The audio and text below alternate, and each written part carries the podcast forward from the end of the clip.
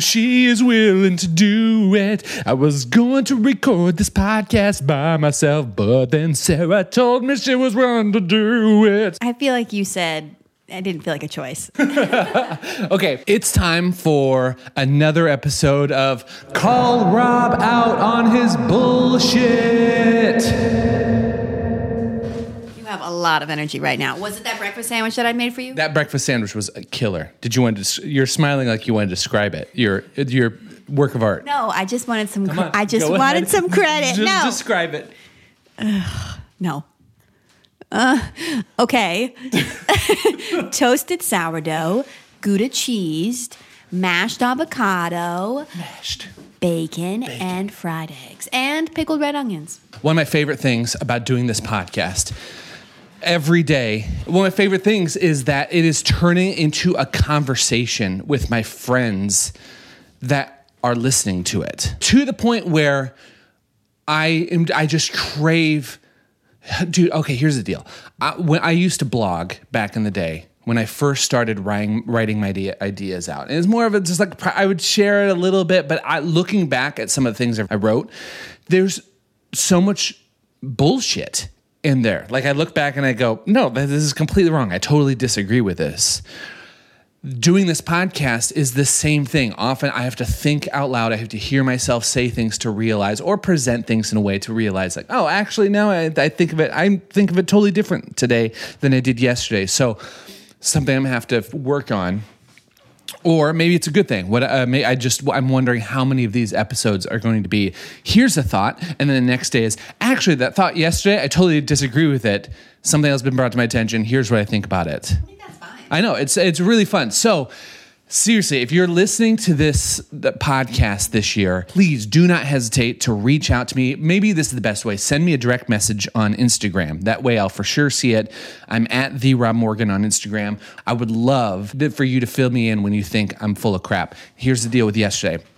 I still stand by most of it, but the, the whole yesterday's episode, I was sharing a thought by a producer named Rick Beato, and his whole thing was talking about how he got a bunch of statistics in this year about the like the Billboard top 100 songs. And here's where music like the here's where music is going. These are this is what's popular. These are the trends. And I presented it. I I love it cuz that's you can't argue with that. The problem is I presented it in a way that was like, here's the predictions for music in 2024, which is which is fine, except for I got together last night. I was pray, I was I was praying. I was doing my prayer session in Red Wing. No, I was playing in Red Wing, Minnesota with Fathom Lane.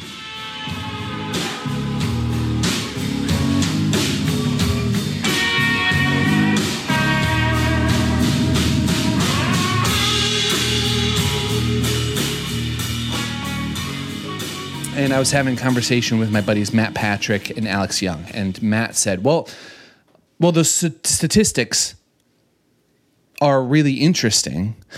But as a producer, engineer, songwriter, this guy is constantly not just recording a bunch of artists and himself and the band he works with. He is, he's, anytime you work with him, he's like a mentor, like an artistic mentor. And he says, Well, I guess it just depends what you're going for. Like if those those statistics are in just they can be blanket interesting for the the top 100 charts or if you're a musician or artist that gives a crap about like wanting to like maybe make your stuff sound like it has a chance on these charts or stick with the trends then i guess you can carve what you're making around that. But then he goes but that's not the music I am a part of. These statistics of, oh man, okay, now the trendy thing is songs need to be under this amount of time, or they should be, they're gonna be using, music's gonna sound like this, and it's gonna be using these instruments or these styles. He's like, no, for me and the people I work with, it's about diving in and asking yourself, what do you have to say? How are you going, how, what's your creative expression with all of this?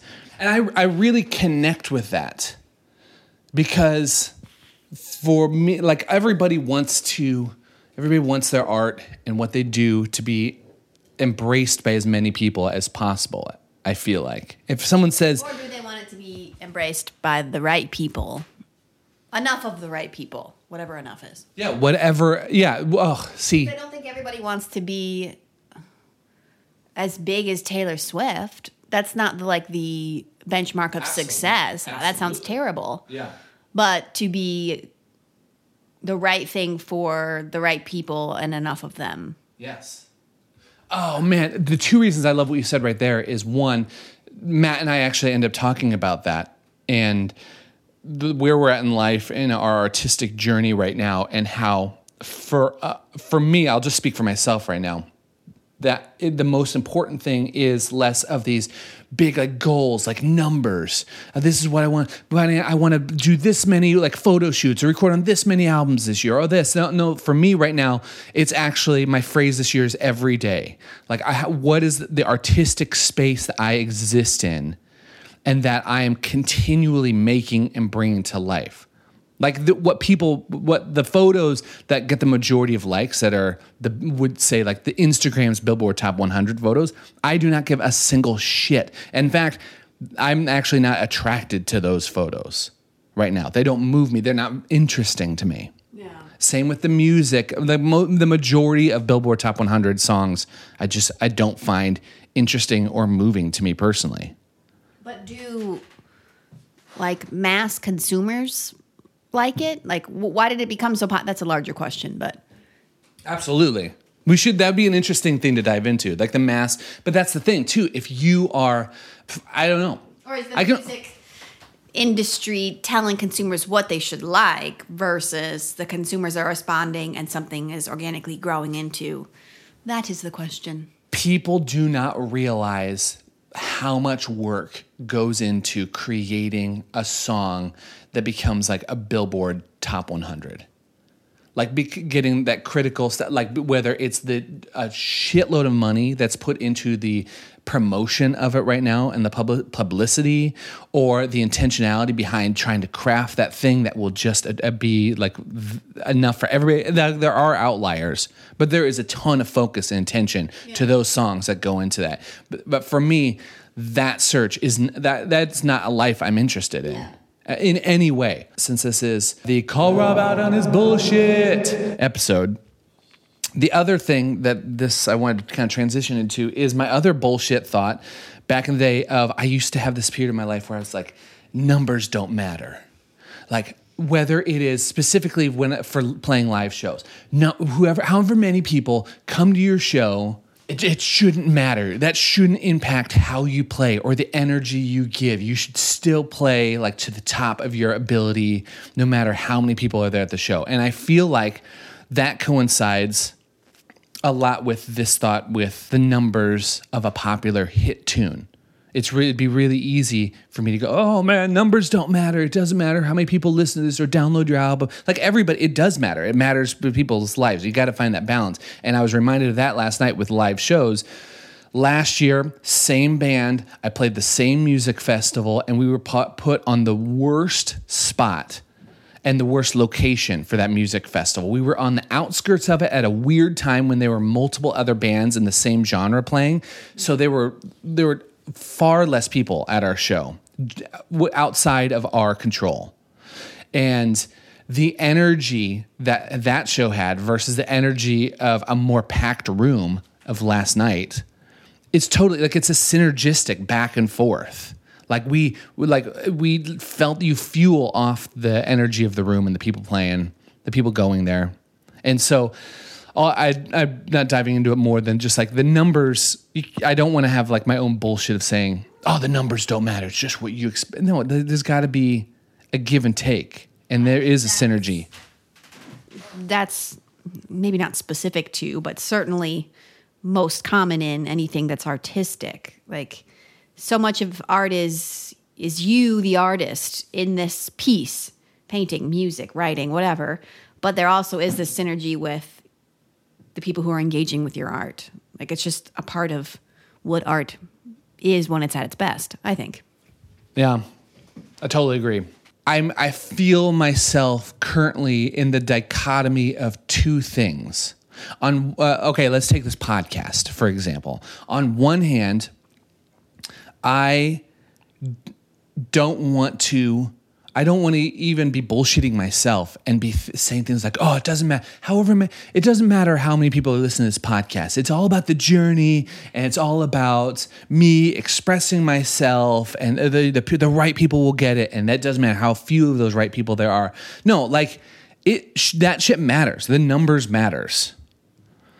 Uh, and I need to put and me- need to be I need to be making sure I'm putting in the work to on that side of things. I think this thing has is a value that I'm putting into the world, whether it's the photography, music, podcast, whatever it is, all the all the things I'm doing, and the and mainly even just like purely for this, the interaction that I've gotten, the feedback, the fuel, just like a show, the the feedback from friends I've been getting lately has been so rewarding in sharing where they're at. And it's like playing a live show. There's a give and take of the energies right there, and it's been fueling me.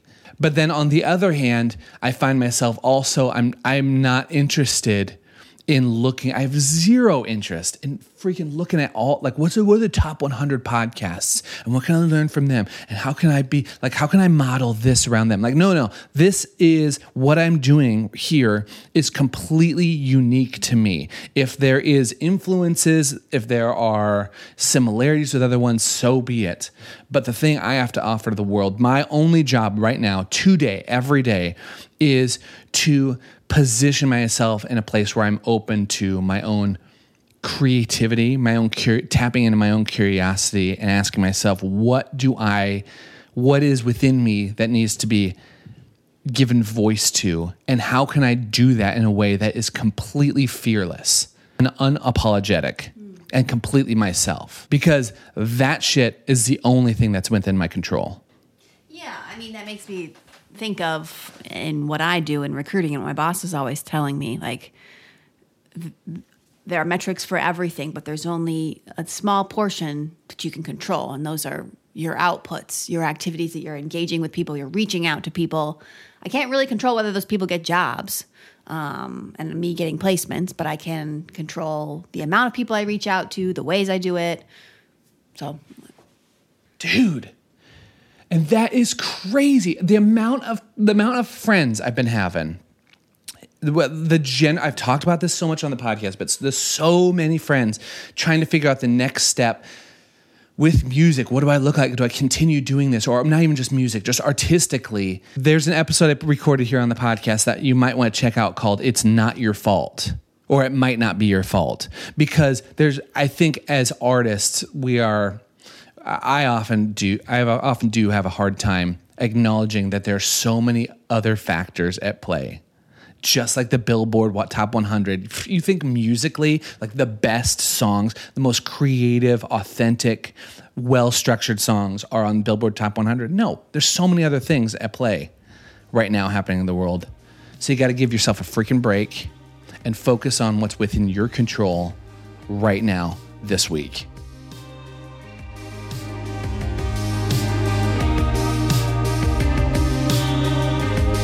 Wait, wait, hold up, hold up. Before you go, if you want to stick around, here's a song from last night's show with Fathom Lane down in Red Wing, Minnesota. The song is called Lookout, and this isn't a professional board mix. This is just a stereo room microphone in the very back of the room. Still, I'm glad I captured it because, man, I love playing with these guys.